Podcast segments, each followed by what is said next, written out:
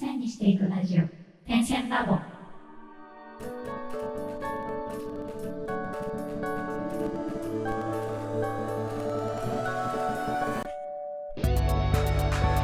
点線ラボでは毎回決まったテーマに基づいてダンサーの黒沼千春とミュージシャンのテトテが対談形式でお話をするというポッドキャストです。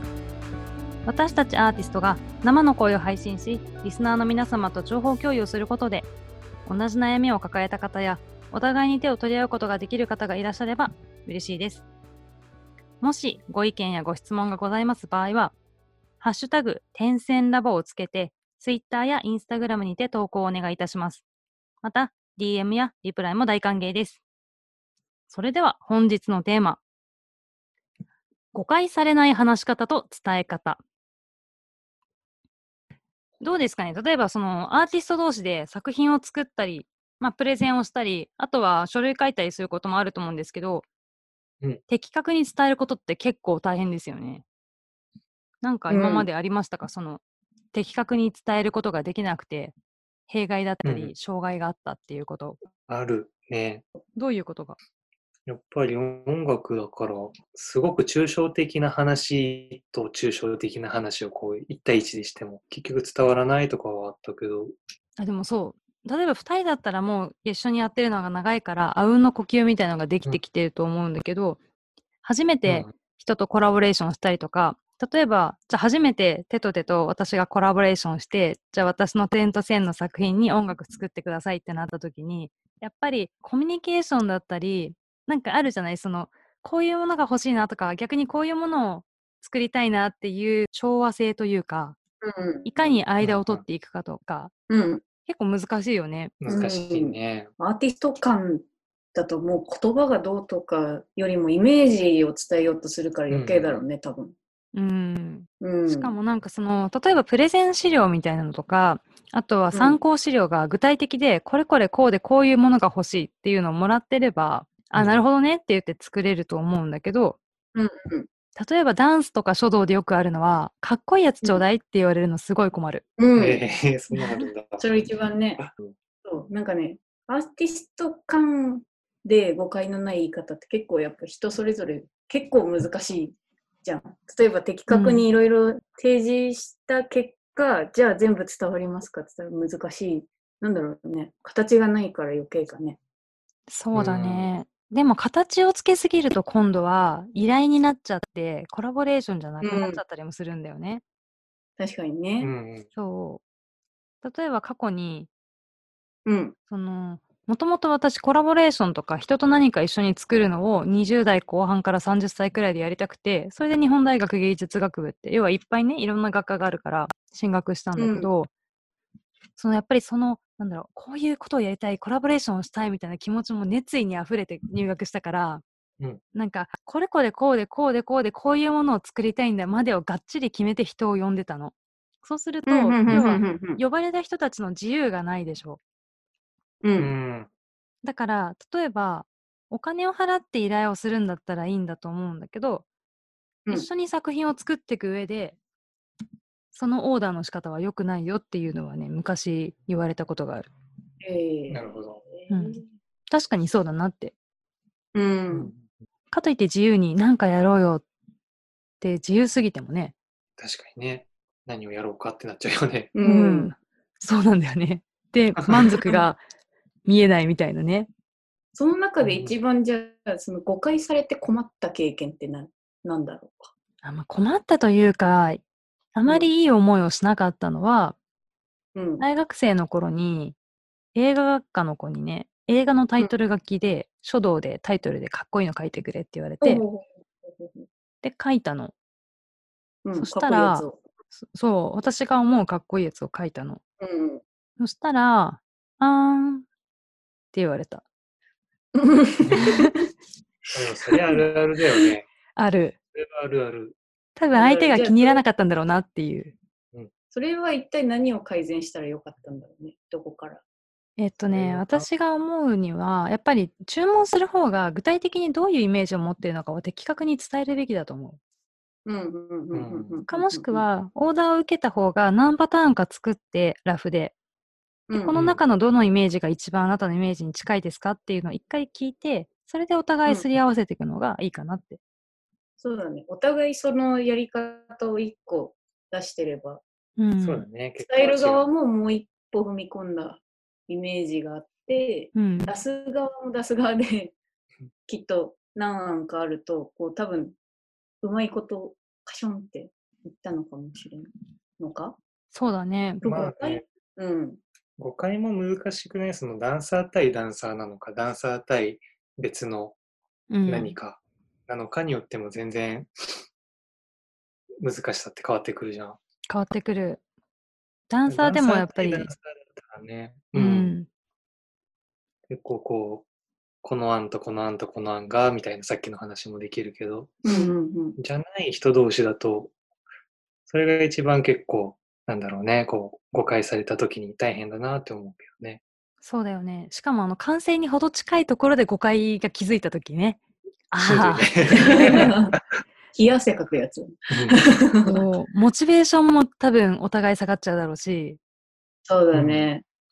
例えば、俺もギター弾いてて、うん。なんとなく抽象的にこうやってほしいって言われて、うん。抽象的には伝わらないなっていう時は、うん。じゃあ俺これとこれができるよの中からすり合わせしていくとかが案外うまくいったりする。確かにそうかもしれないね。そのこっちから提示しちゃうっていうね、何ができるよっていうのもう一つかなとは思うけど。選択肢を与えるってことだよね。そうそうそうそう。確かにその中で、まあ、近いものがあれば、もうちょっとこうしてほしいとかっていうオーダーもいただけるし。うん。確かにそうだよね。いや、自分ができることとか、手の内をさ、隠してないで、ガッと最初にお互いビャンってカード提示した方が、ね、コラボの意味もあるしね。うん誤解は起きない。そうだね。お互いハッピーになれるよね。そうだね。ゴールを決ちカードなんでめがちだね。うん、言そうだわれてみるね。と。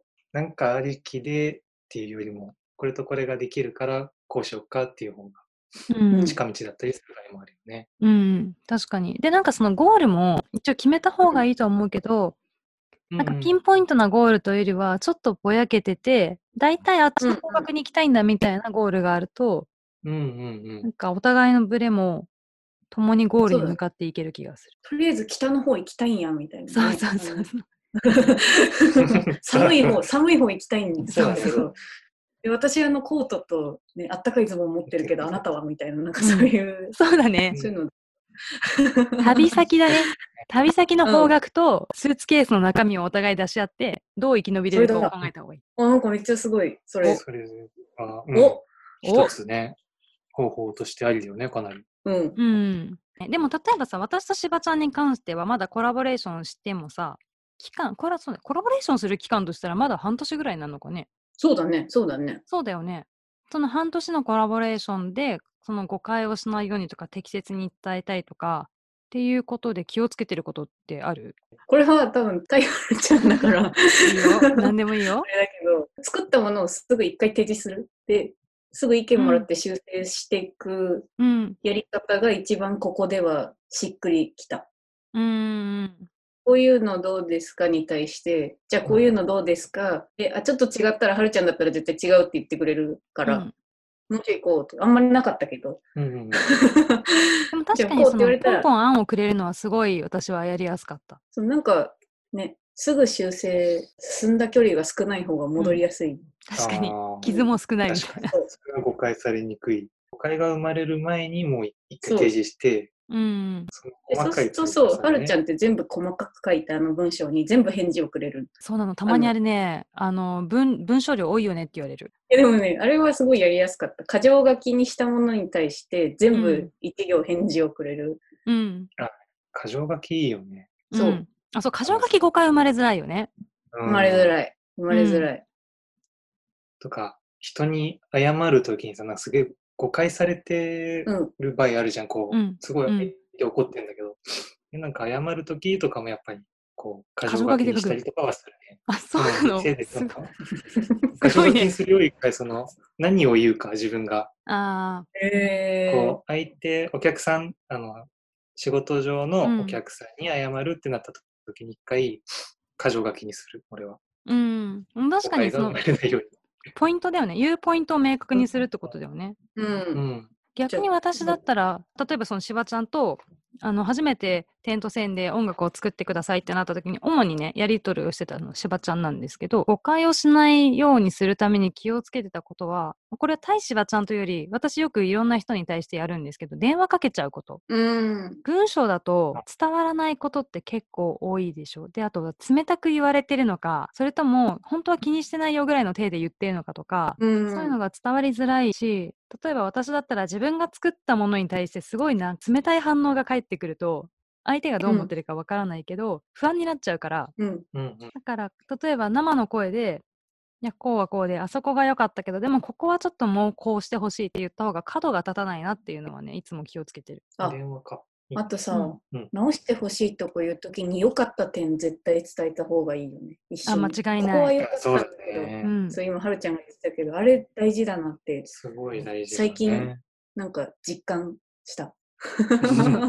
最近ちょうど読んでたモチベーションの本でね、うんそれこそ心理学的な話が書いてあったんだけど、うんその良かった点と悪かった点っていうのを、やっぱり言う順番によっても相手のモチベーションって上がったり下がったりするらしくて、やっぱ最初にね、良かった点、ここはすごい良かったよ。でもここがちょっとこうだったから直してくれたらもっと良くなるよっていうのか、うん。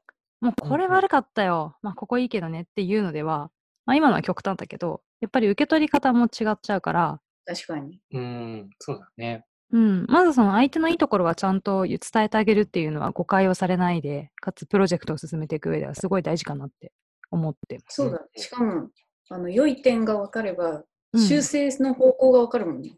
うん、そうだね。そうだって考ね。えると、今回の箇条書きと、あの、いいところをちゃんと見つけてあげる。つけてあげる。そして、できれば先にいいところを伝える。伝える伝えるだね。うん。まあ多分これだけが。が誤解されない話し方、伝え方ではないと思うんですけど、まあ、我々が出した結論としてはそのあたりですかね。うん、でもだいぶ変わるよね。それやればね。うんなんか話、話し方、話の作り方が変わる気がする。そうだね。で、例えば指摘ポイントがもしあったとしても、別に感情で言ってるわけじゃなくて、一緒にいいものを作りたいから言ってるんだよ、みたいなことも伝わるしね。で、そうだねそこだよね。そこが一番誤解されたくないもんね。そうそう。そうなの。それだ。そうなの 一緒にやりたいから言ってるんだよっていうとこだよね。やっぱいいんじゃないですか、この点線ラボをこうやって話をすることで答えが見つかってく。まあね、そんな感じで、ちょっと本日もこれでまとめかなって思ってるんですけど、はい。終わる前に本日も引き続き楽曲紹介の方に入りたいと思います。裏口逃亡劇で七しです。どうぞ。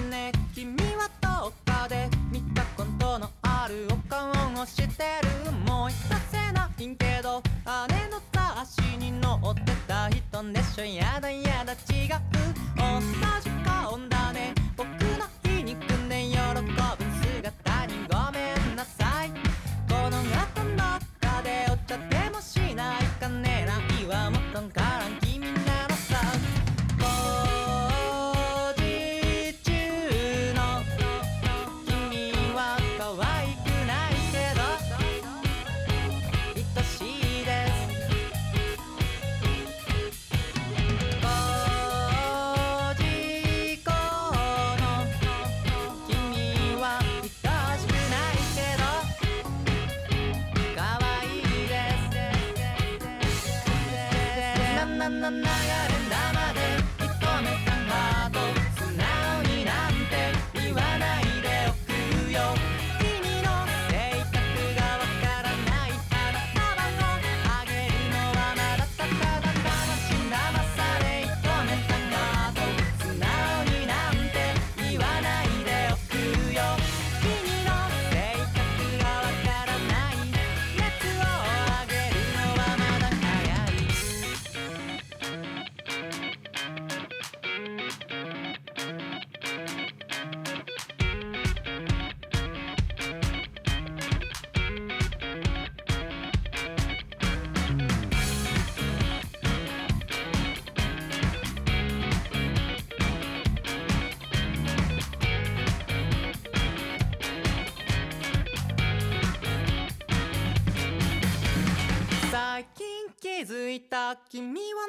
だかふるさとの妹に似てる。最近気づいた。僕は末の子。